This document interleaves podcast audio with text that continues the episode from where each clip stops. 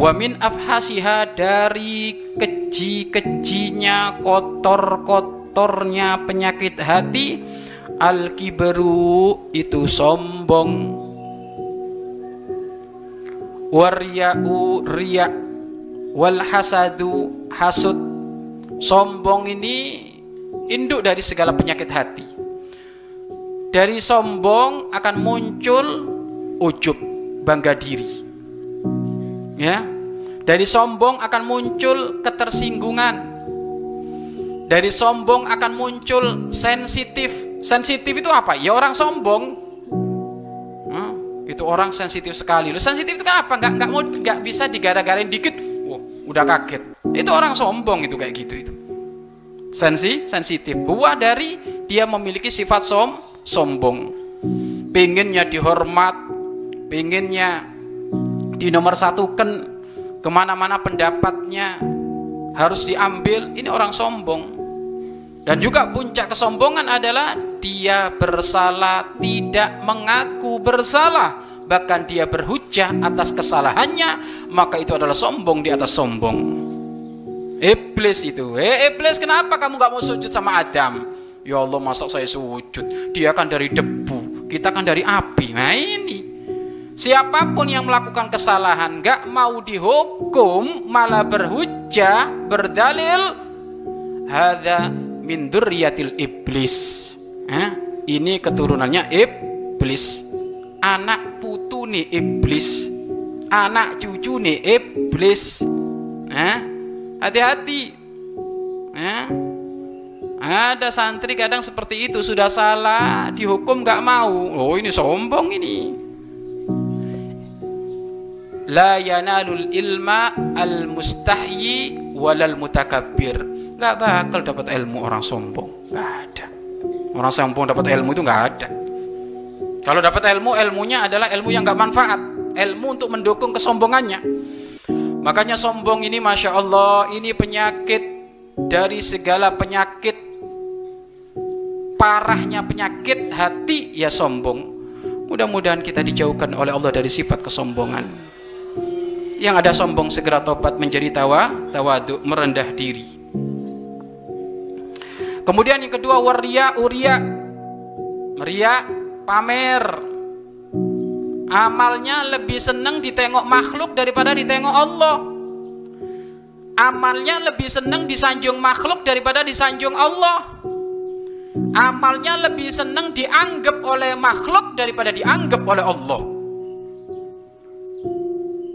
Allah sudah memberikan kanan kiri malaikat rokib atid. Itu Allah sengaja menaruh malaikat dua untuk mencatat kebaikan dan mencatat kejelekan. Hal itu nggak cukup, harus diketahui tetanggaku, harus diketahui bosku, harus diketahui Pak DKM, harus diketahui pokoknya manusia harus tahu. Sehingga hitungan amaliyahnya mulai dari dia, dia sujud, infak, sedekah, haji, pokoknya harus jelas katon di hadapan manusia. Di hadapan Allah nggak dianggap kurang ajarnya orang ini. Ya, kurang ajarnya orang. Giliran sakit minta sembuh sama Allah. Giliran bangkrut minta dibangkitkan kepada Allah. Giliran ibadah sujud karena tetangga karena manusia. Nah ini puncaknya kurang ajar kepada Allah subhanahu wa ta'ala. Ria pun harus kita hindari. Dan yang ketiga adalah wal hasadu dengki. Dengki hasud. Dengki hasut tidak senang jika Allah memberikan kenikmatan kepada orang lain.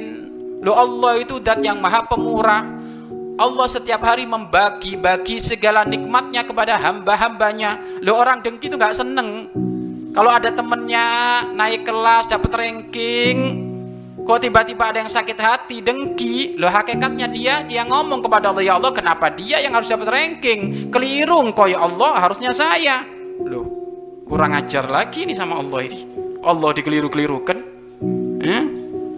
jadi dengki itu adalah merasa tidak lega hatinya merasa tidak senang hatinya jika Allah memberi kenikmatan kepada hamba-hamba yang lain berarti dia ngajak perang sama Allah itu nantang Allah nantang Allah itu ngajak perang itu Hati-hati. Dan semuanya punya porsi wilayah penyakit ini. Semuanya manusia kok. Eh? Sehingga disebutkan manusia itu punya sisi kebinatangan. Eh?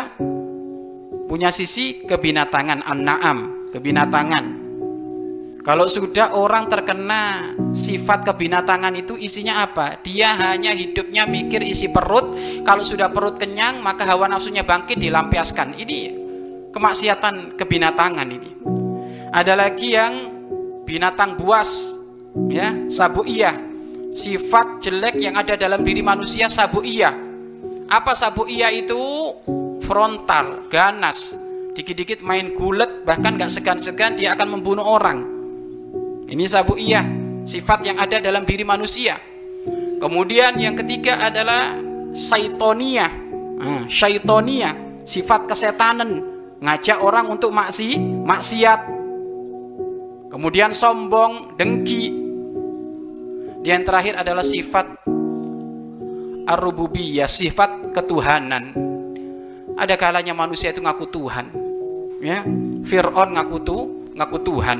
Ya, sekarang juga banyak. Ada kemarin ngaku ketemu malaikat Jibril, ngaku ketemu Nabi lagi.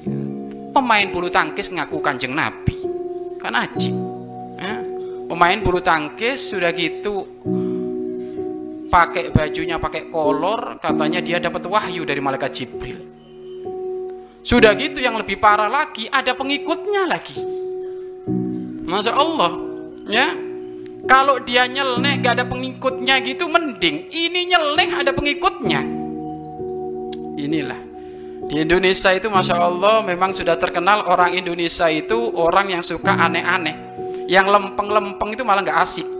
Tapi yang aneh-aneh itu nomor satu diikuti. Ya. Makanya nggak usah ikut yang aneh-aneh. Jelas kita mengikuti syariat baginda Nabi Muhammad Sallallahu Alaihi Wasallam. Fal kibru adapun kesombongan ya dulu menunjukkan min sahibihi dari pelaku kesombongan tersebut ala ghayatil hamakoti atas puncaknya kedunguan. Orang yang sombong itu hakikatnya orang yang paling dungu. Kata Imam Al-Haddad. Wa nihayatil jahalati wal gobawati. Waduh, double double ini pangkatnya. Orang sombong hamako, jahala gobawah Yes. Hama hamako. Jaha jahala. Gobawa. Hamako dungu. Jahala bodoh. Gobawa. Bebel linglung. Nah, ya sini. Sengaja Imam Al-Haddad menyebutkan kayak gini tuh biar kita itu menghindar dari sifat itu. Wong itu kebodohan kok, kedunguan kok. Kenapa kita harus ikut-ikutan kayak gitu?